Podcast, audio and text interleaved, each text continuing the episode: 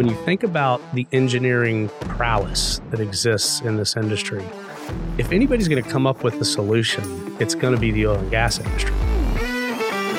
The Energy and Transition podcast is the first of its kind, exploring the critical role of oil and gas in energy transition. Energy transition is not transition away from hydrocarbons. It's a collaborative effort towards a lower carbon future. And these are the stories of the companies and people that are actively reducing emissions and actually getting us there. Leaders from all sectors will discuss industry trends and topics like emerging technologies, global energy demand, access to capital markets, ESG, and workforce innovation. This podcast is sponsored by PESA, the Petroleum Equipment and Services Association, Lockton Companies, and Galtway Marketing.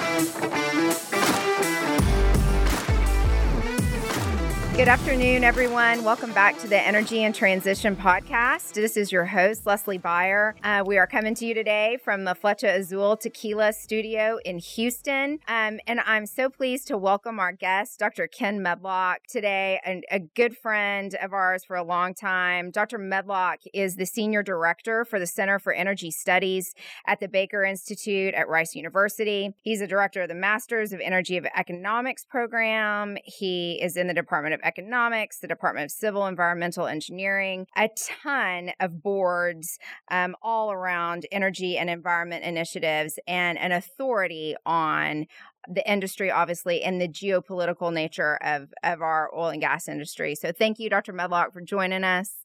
I appreciate you being here. It's a pleasure to be here, Leslie. Thank you.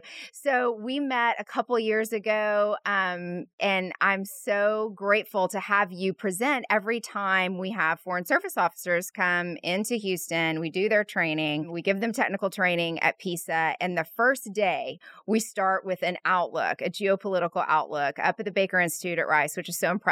Always walking up to the building, coming on a bus with people that have flown in from all over the world on red eyes, and we walk in and you give us about an hour on understanding the geopolitical nature, like I said, of the industry and just the scale of it. And they walk away from that first interaction, their first, you know, exposure to the industry just with minds blown kind of about what oil and gas really means. So well, I got to tell you, those are always really fun engagements. And over the years, because uh, I think we've been in, engaged on this for, you know, over a decade, right? Oh, for sure. Um, uh, over the years, I've uh, on occasion run into to foreign service officers who are stationed in different countries at embassies uh, who have been through the class, and so it's always fun to sort of talk to them, and they reflect back on that entire experience, uh, and they just uh, really gush about how much they learned and, and about the industry in general and about how important it is, and um, that's one thing that I'll just I'll just say over the last decade or so has really changed. Uh, foreign service officers before they deploy, they come in with a, a really keen interest in understanding energy markets because it has such a dramatic impact. You know, specifically what's happening in North America on what they do.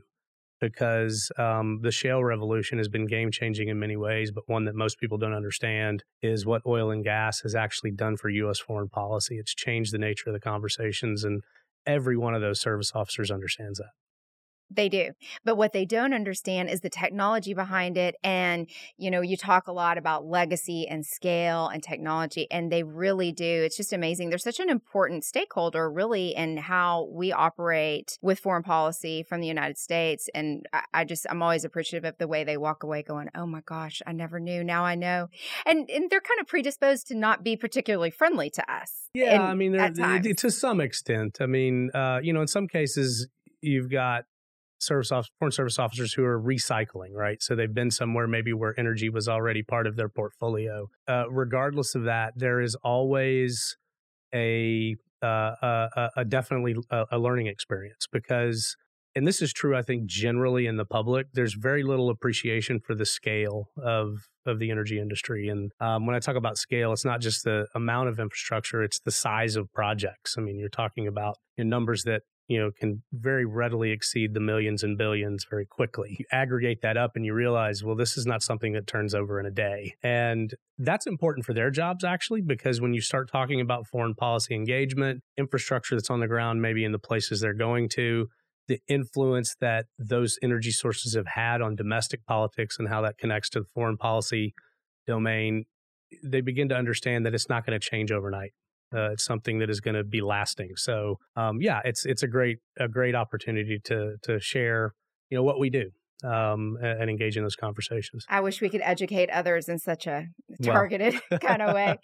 So, part of your day job, can we talk a little bit more about what you do at the Baker Institute, kind of sure. in your when you're not giving your free time to PESA? Well, yeah, I um, I'm very blessed to uh, be surrounded by just outstanding individuals. Um, so, a little uh, more than seven years ago now, uh, I took over the reins of what was then called the Energy Forum. It was the energy program at the Baker Institute and, you know, very well recognized, ranked number six in the world, largely on the back of, you know, individual achievement. Um, and what I tried to do is create an organizational structure that will allow for growth. And over the next several years, we, uh, in terms of ranking, as we grew, went to number four, number three, and actually the last three years we've been number one um, in the I world. I didn't realize that. Congratulations. Uh, yeah, so it's it's been an honor, and it really is a testament to the to the people that I get to work with every day. And you know, we have a, a tremendous team, uh, highly varied backgrounds uh, ranging from economics to political science to chemistry to uh, uh there's a couple of lawyers on our staff. I mean, it's sort of range, big range, right? What that does is it allows us all to interact in ways that really benefit one another. You know, understand what's happening at a technical level with many things, so that we can begin to see how that connects to the reality on the ground and how that's going to shape things as we move forward, not only in the commercial space but also in the uh, political space. And so that's uh,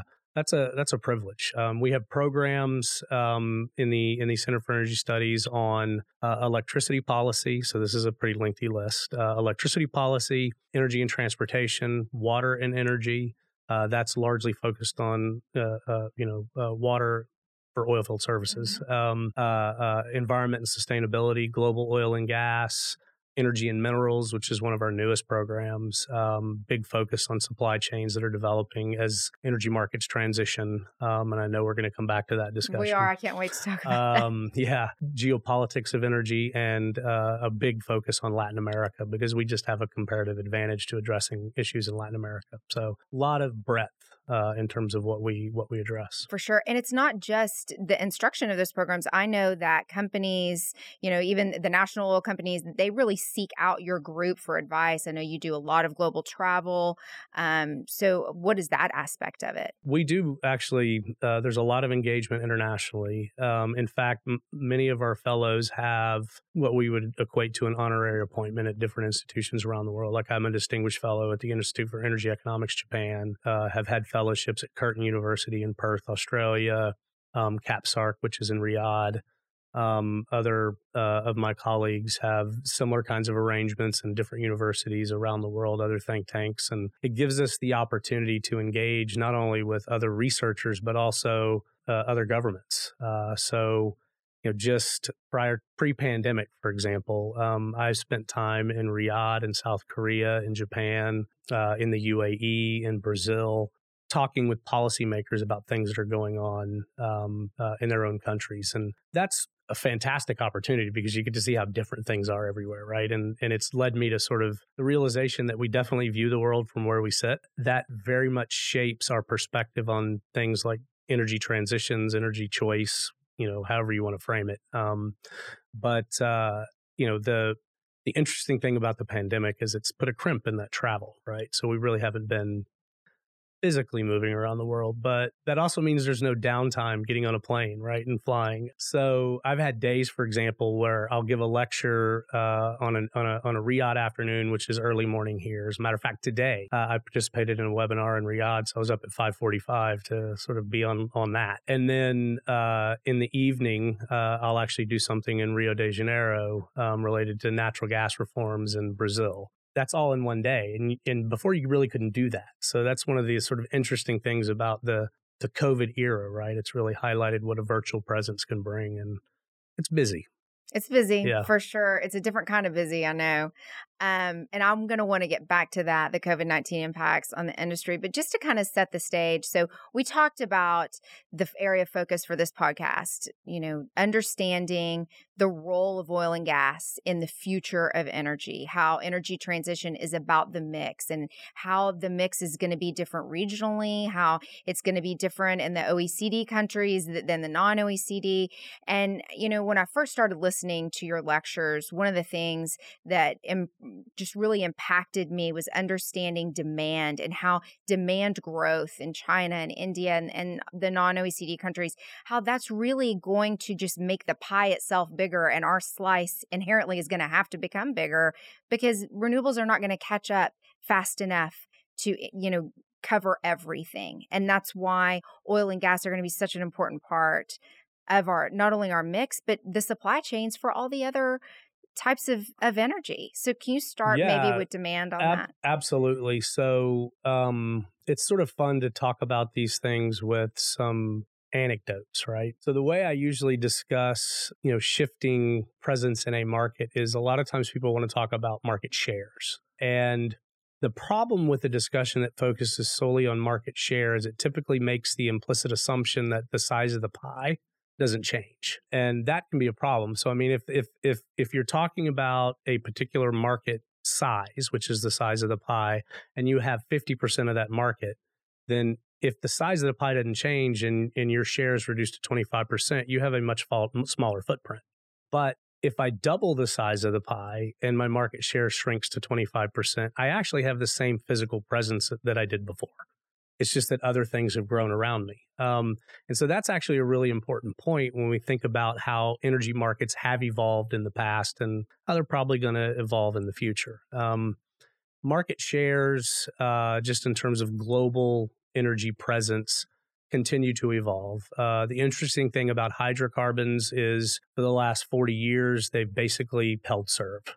Um, you know, been in the order of 80% of, of global energy use. Um, that is going to have to change, um, just to be blunt, because most of what has driven historical energy demand growth has been growth in really the wealthy world. Um, uh, typically, we can frame this in terms of OECD versus non OECD. So, the OECD, the Organization of Economic Cooperation and Development, is the richest set of countries on the planet. Of course, the US is included in that, Canada, Mexico, all of Western Europe, Japan, South Korea, Australia, New Zealand. Uh, Chile is the newest member. Um, but that collective group of countries is about 1.3 billion people. You know, on a planet that has a significantly greater population than that. Um, so you know, you think about the rest of the world, 1.3 billion in the wealthy part of the world, that's effectively the population of China.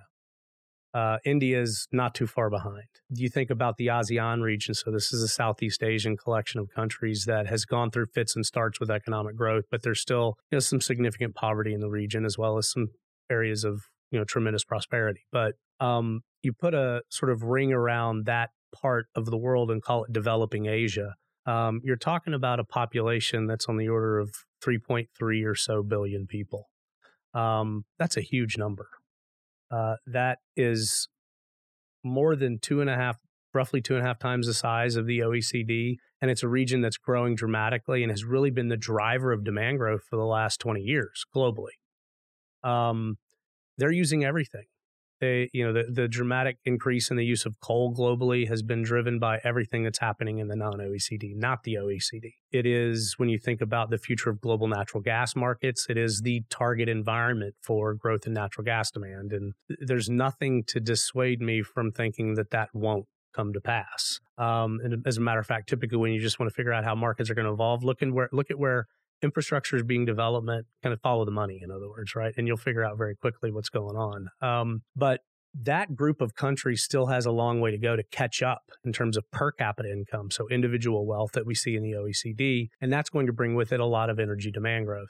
Now 1.3 3.3 i'm up to you know 4.6 um, maybe 4.7 if it's 3.4 and some change right? But um, that still leaves 3 billion people i haven't even talked about Uh, and so that's Central Asia, the Middle East, Africa, and Latin America. Um, and there are massive segments of those populations that don't have access to modern energy services. So um, if you just put you know your long view on the world of energy, the first thing you note is it is very much a world of haves and have-nots. As a matter of fact, for all of the wealth that we see in the OECD and access to energy services, which are largely a foregone conclusion um, for that 1.3 billion people, there's as many people in the world that don't have anything. So you very much see a, a bifurcation in terms of energy access along that along those wealth dimensions. Um, that's not acceptable, uh, and populations in the rest of the world understand that, uh, and they're striving for a better tomorrow. Uh, energy is critical to that. How we actually provide that energy it's an open question, right? Um, but the one thing that is certainly true, and it's been true for the history of humankind, is we typically use what we have first. That's why China grew in coal. That's why the U.S. grew in coal, right? I mean, it, U.S. is home to 27% of the world's recoverable coal. So why why wouldn't we use that first, right? Uh, China's done the same thing. India is doing the same thing. Um, and so you get into discussions. All right, well, if that's happening, what about CO2 emissions, which is really the central driver of discussions uh, policy discussions related to energy transitions. Um, I think it's just real quick. That's an important point. Energy transitions is a, is the appropriate way to say it because, um, you know, there's kind of different strokes for different folks. Well, it's the same idea there, right? I mean, in certain places around the world, certain things will work, but other things won't. Um, so it's important to recognize that transitions are it's it's it's different everywhere right? We have to use these things in, in the plural sense, but technology is at the center of it, policies at the center of it. There will be regions 100 years from now that are still using oil because they have the cheapest oil on the planet and they have a comparative advantage in doing things that use oil. Now, the way we combust oil, the way we combust gas, that's an open question. It might change, right? Um, but it doesn't mean those hydrocarbon resources won't be needed to meet the projected demands that are coming around the world because look, there's a lot of things that are promising. Renewables, their intermittency is a big issue. People immediately jump to batteries or hydrogen through electrolysis. Well, the scale of infrastructure needed to deliver the types of energy services that are required, it's not going to happen in 10, 20, 30, even 40 years. So we've got to think about ways to leverage existing energy infrastructures to facilitate everything that's going to happen around the world. There's there's a massive demand pull. Um, and that's just something that everybody at some point is going to have to reconcile. Um, without a doubt, you know, we can talk about ESG, we can talk about environmental impact. Those are those are those are issues that aren't going away. Um, and so it's really incumbent upon the industry to to get creative, figure out ways to overcome those issues, and at the si- and at the same time meet the demands that are coming because they're coming. And how we talk about energy poverty is so important because that is not a message that even I, you know, I've only really worked around in, in the industry for eight years about.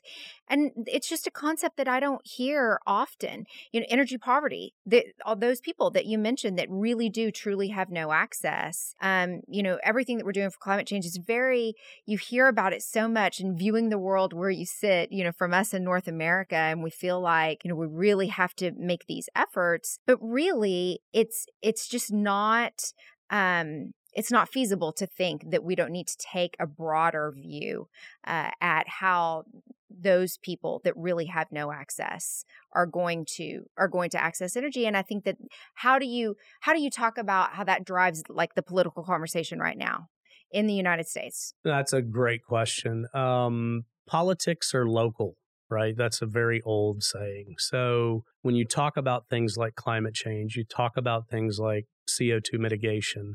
Um, those are local discussions. They're not global discussions. Obviously, when you talk about climate change, it's a problem of the global commons. So what's happening everywhere in the world definitely matters. But that's where foreign policy comes in. That's where tech transfer comes in. There's there's all sorts of things that, um, just to be blunt, the industry, the oil and gas industry, could be leaders in. Um, and I think it's important. And you're seeing some evidence of this starting to emerge, right? A recognition that, you know, thinking about cleaner combustion technologies, thinking about carbon capture utilization and storage or carbon capture and storage, thinking about nature-based solutions. All these things are coming under the they're they're coming into scope for the oil and gas industry. And when you think about the engineering prowess that exists in this industry, if anybody's going to come up with a solution, it's going to be the oil and gas industry. And I think that is something that's starting to resonate more and more. Um, it doesn't resonate in every circle politically um, for a variety of reasons, but it really doesn't matter. If you're after solutions, you're after solutions. Right. But why doesn't it resonate in the capital markets?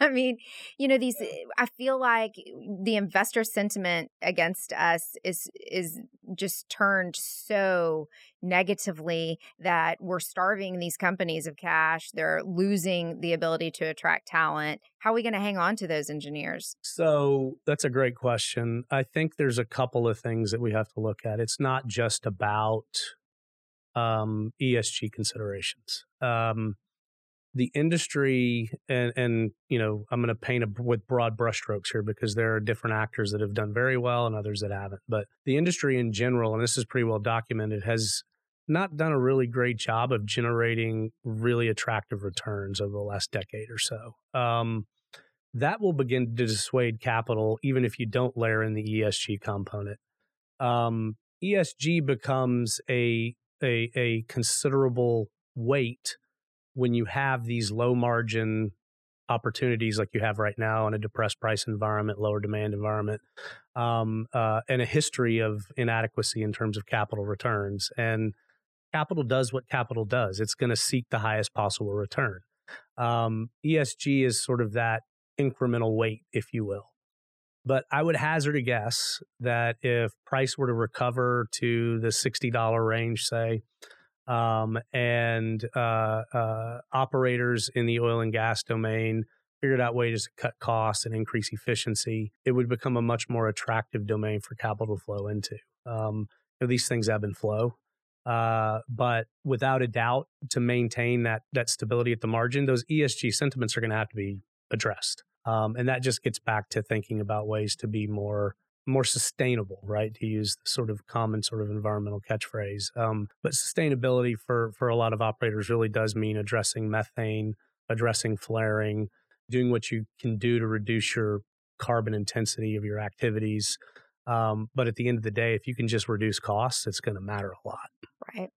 Well, kind of related to that, as far as reducing costs and maybe kind of for the companies in the oilfield services space spreading out, you mentioned, um, you know, some of those other areas where there is overlap in the supply chain. There are real issues in the supply chains of some of the renewables technologies not only that they require hydrocarbons but you know some of these you know there's a lot of supply chain risk with minerals that go into batteries.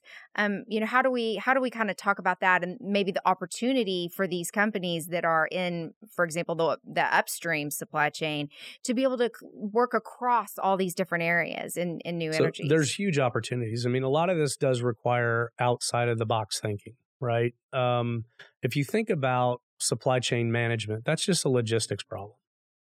Um, and I can't think of an industry that is better equipped to deal with logistics problems than the oil and gas industry, right? So, um, stepping into that space would seem like a pretty pretty much a no-brainer. Um, yes, it's it's uncomfortable at first because you're talking about you know things in dimension in different dimensions. Um, but at its core, you're still talking about mining for rare earths, minerals, metals. Um, you know, the mining industry is not super competitive.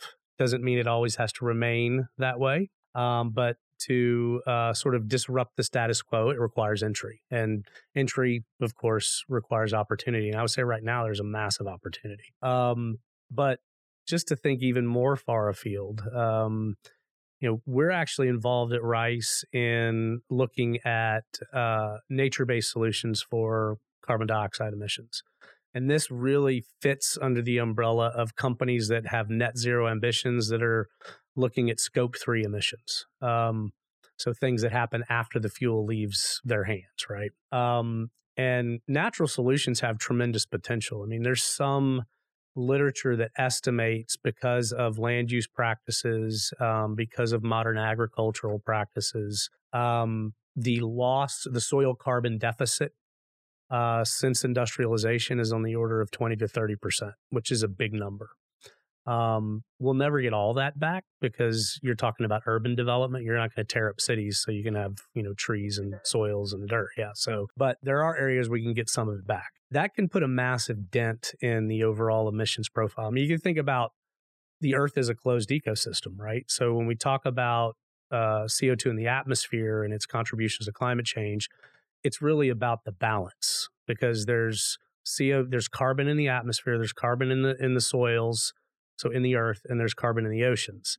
And it's what's that balance between those three spaces. And if we've got a massive soil carbon deficit, then what that tells you is if you can figure out a way to restore that, you bring balance back to the equation. And so nature based solutions sort of fit in that umbrella and in that, that domain. Now, one of the areas where we're engaged is in soil carbon, which is it's not agriculture in the traditional sense. You're not talking about croplands, you're talking about prairies and grasslands and ranch lands. So, um, where you have rotational grazing and stuff like that, you can do. But soil carbon de- is derived from photosynthesis. You know, the the plant grows, um, the sunlight does its trick with the leaves. The leaves are soaking up the, the CO2, converting it into longer chain carbohydrates, which are then are stored in the plant matter, right? So that includes the root systems, and so it's in the soil.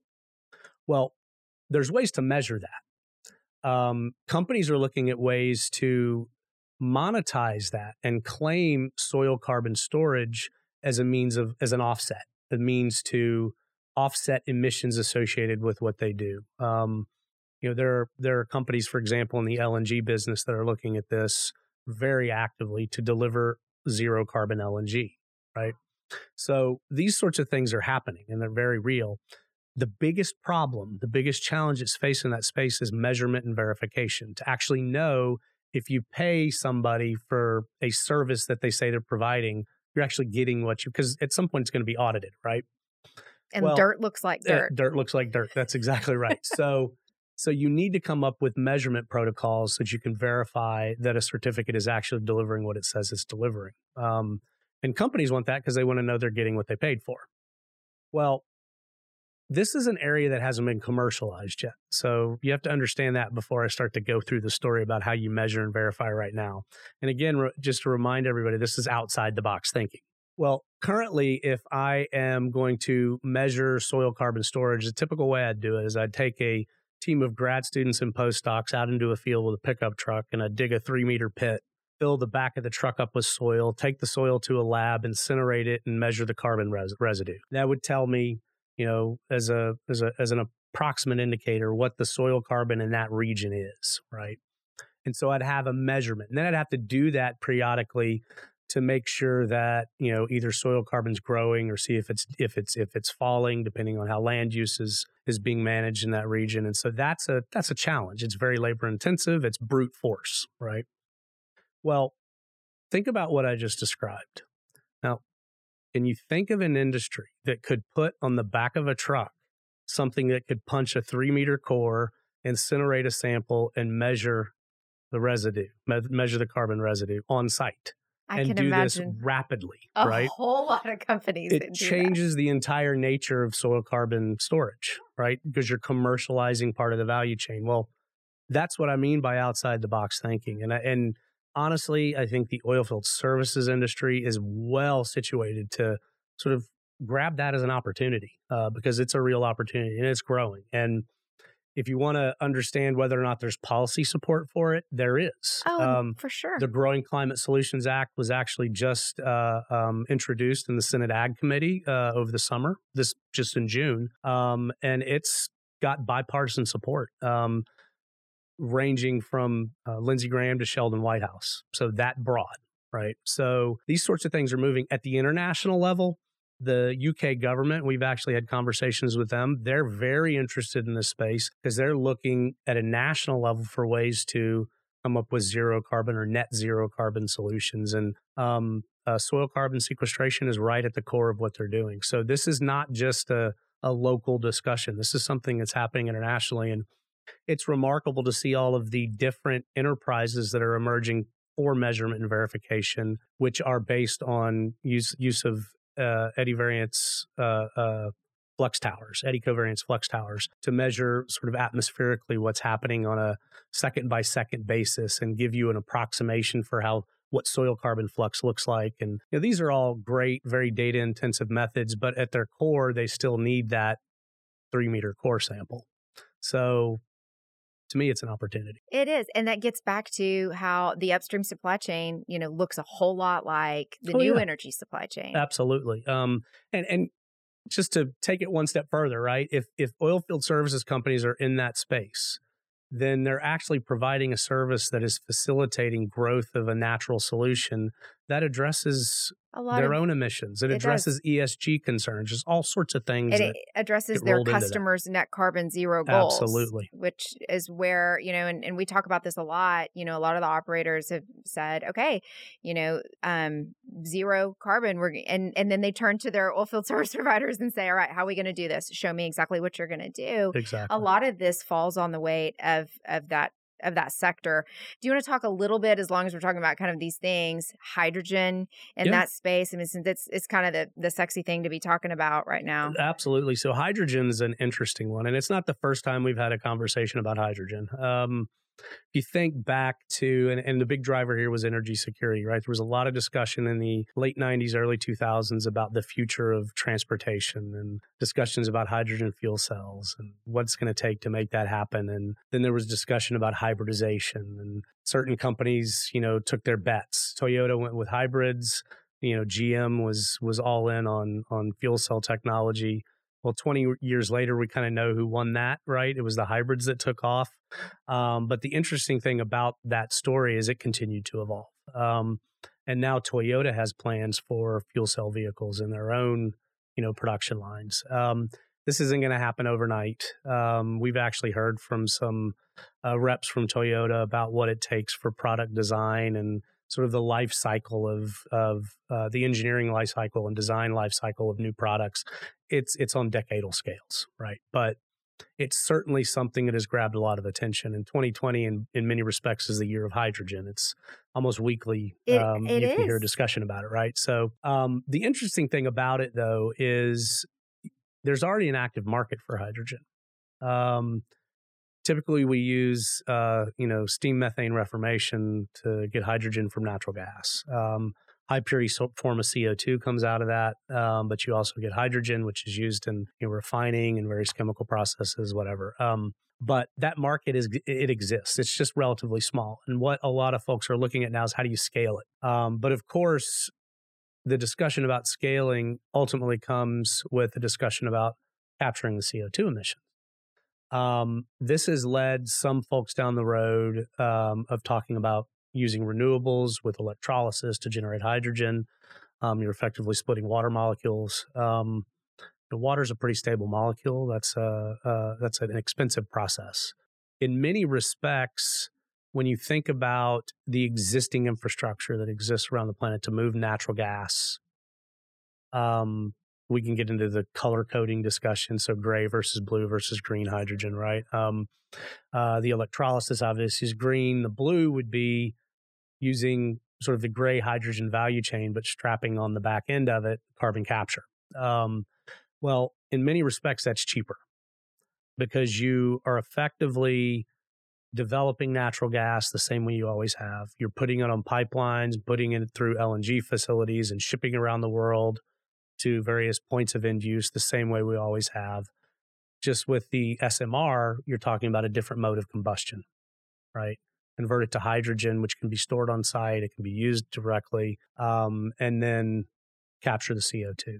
So, what that does is it leverages the existing infrastructure and it allows the transition to a hydrogen economy to um, you know happen at a pace that is just to be blunt, reasonable. It, it, and that's an important part of it yes. is how you get that all together. That's why batteries are so expensive and rely on hydrocarbons. Well, it, it gets to you've got an established value chain, right? And so um, any anything you can do to facilitate goals that are focused on sustainability using existing infrastructure, they should win.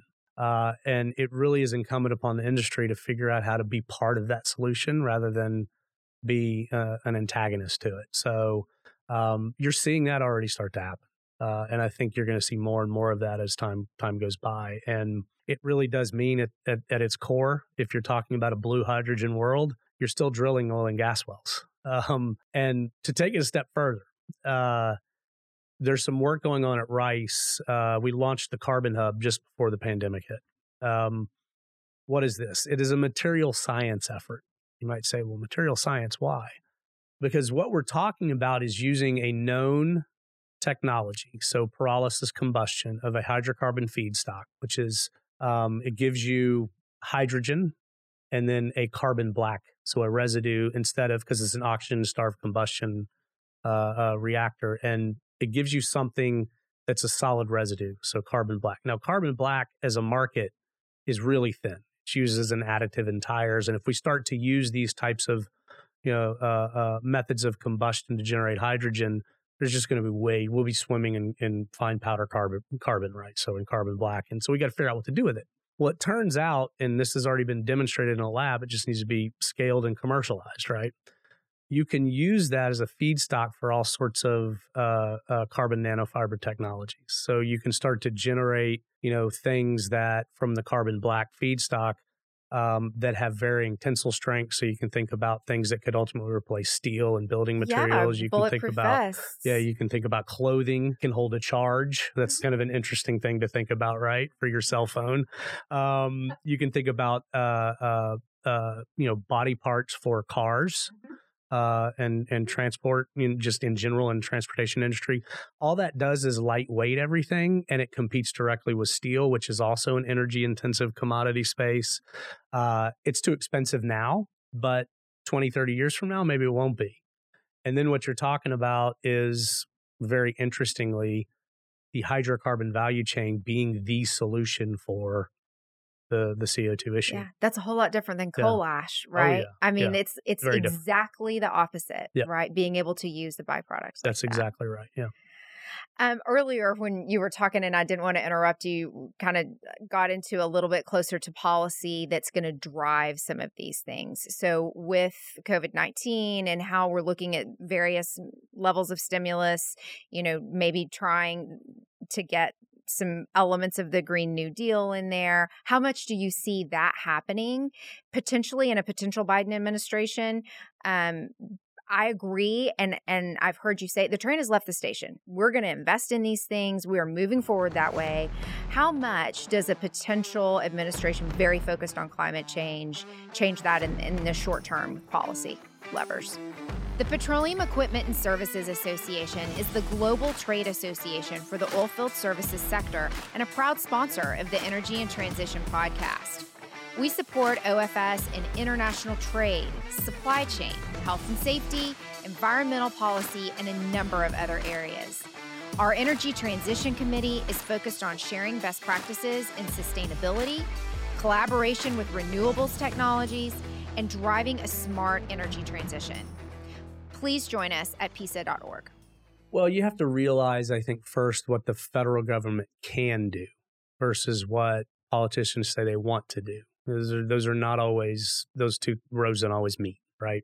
There's been a lot of discussion, for example, about banning hydraulic fracturing. Well, on federal lands, yeah, that's an easy thing to do. But on private lands, it's a totally different discussion. Um, you're getting into private property rights. That that's a constitutional issue. So it will require legislative action, um, not just pres- executive order. So different level of conversation there. Um, I don't think that is really an issue. Now, certain things can be done to make it more expensive, right? And take Um, longer. yeah, and take longer, so extending permitting times, all that kind of stuff. But um, but at the end of the day, uh, for a variety of reasons, I don't think that necessarily is going to be the path that is taken. I think you will see a lot of interest in trying to take steps to facilitate broader use of um, uh, so broader electrification, broader use of renewable resources, broader use of battery technologies. Um, I think natural gas will play an incredibly important role um, regardless of of who wins the election. Actually, uh, oil is going to remain a staple um, because of its prevalence in transportation. I know there's a lot of interest in electrifying a vehicle fleet, but there's a lot of vehicles to replace, um, and it's not going to happen in ten years. There's just no way it can. Um, so that means oil is going to be around as a transportation fuel for a while. Um, it also means that rationality sets in um, and you start to realize, well, maybe there's ways to encourage broader use of carbon capture technologies. And I really think that'll be a, a staple of of a Biden administration. It's already you already see like the DOE already has programs that are focused on carbon capture. Uh, those types of things are agnostic to who's in office. They exist. Uh, they're funded. It's sort of a line item that continues, right? And it's what the national labs do. They're they're sort of core to all this work. But um, but thinking more generally about how carbon markets develop, uh, I think under a Biden administration, it's the likelihood of a, a a national clean energy standard, a national carbon price, you know, either through a fee and dividend program like Secretary Baker, Secretary Shultz have proposed, or just an outright tax. I mean, I think the likelihood of things these things happening is increased. Um, of course, what that does is it creates commercial opportunity um, to decarbonize, you know, the energy value chain, and that plays very well into oilfield services space because you're talking about carbon capture now. Carbon capture, you yeah. already see so many of the companies that I work with in, involved in that. And Houston has taken a lead role in that. I know you've been involved in yeah, that. absolutely. I mean, we've been, as a matter of fact, this morning after I was on the thing in Riyadh, I was actually on the Global Carbon Capture Institute's uh, workshop focused on carbon capture in Texas.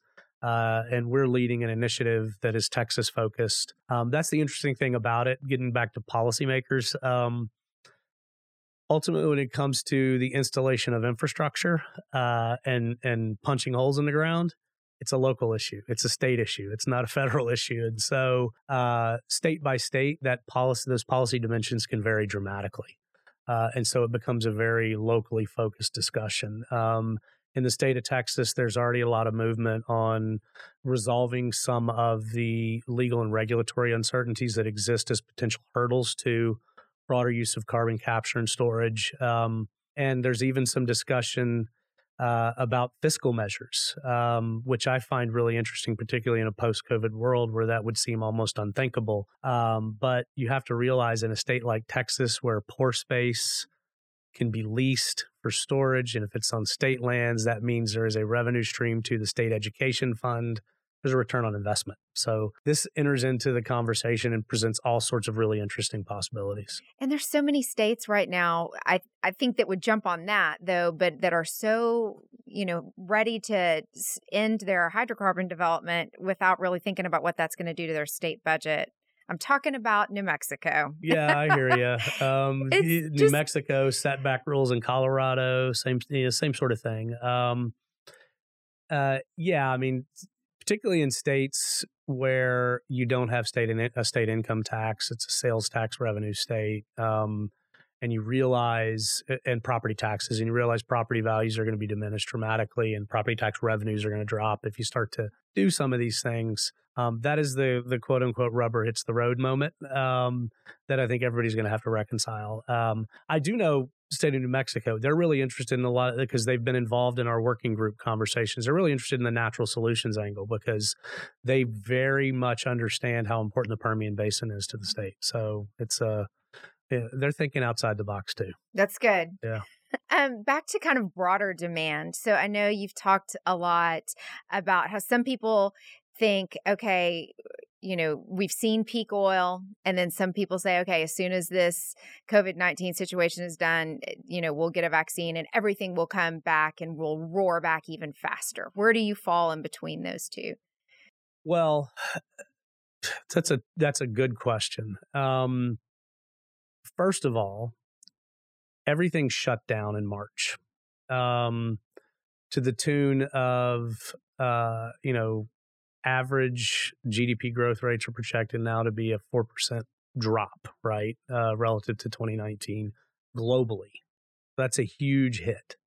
Um, on net, that really didn't destroy as much demand as you might think it would. So we asked half the world's population to stay at home, and demand did not really fall by half. It fell by a much smaller fraction.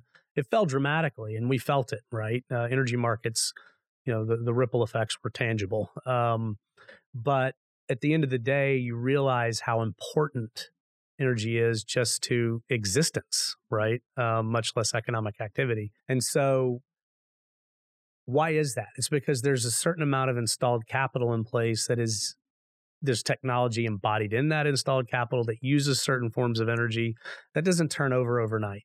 And so you might ramp down the utilization of that capital, but as soon as economic activity picks back up, you haven't replaced it with something new. You have to use what you had. And so it'll turn back on.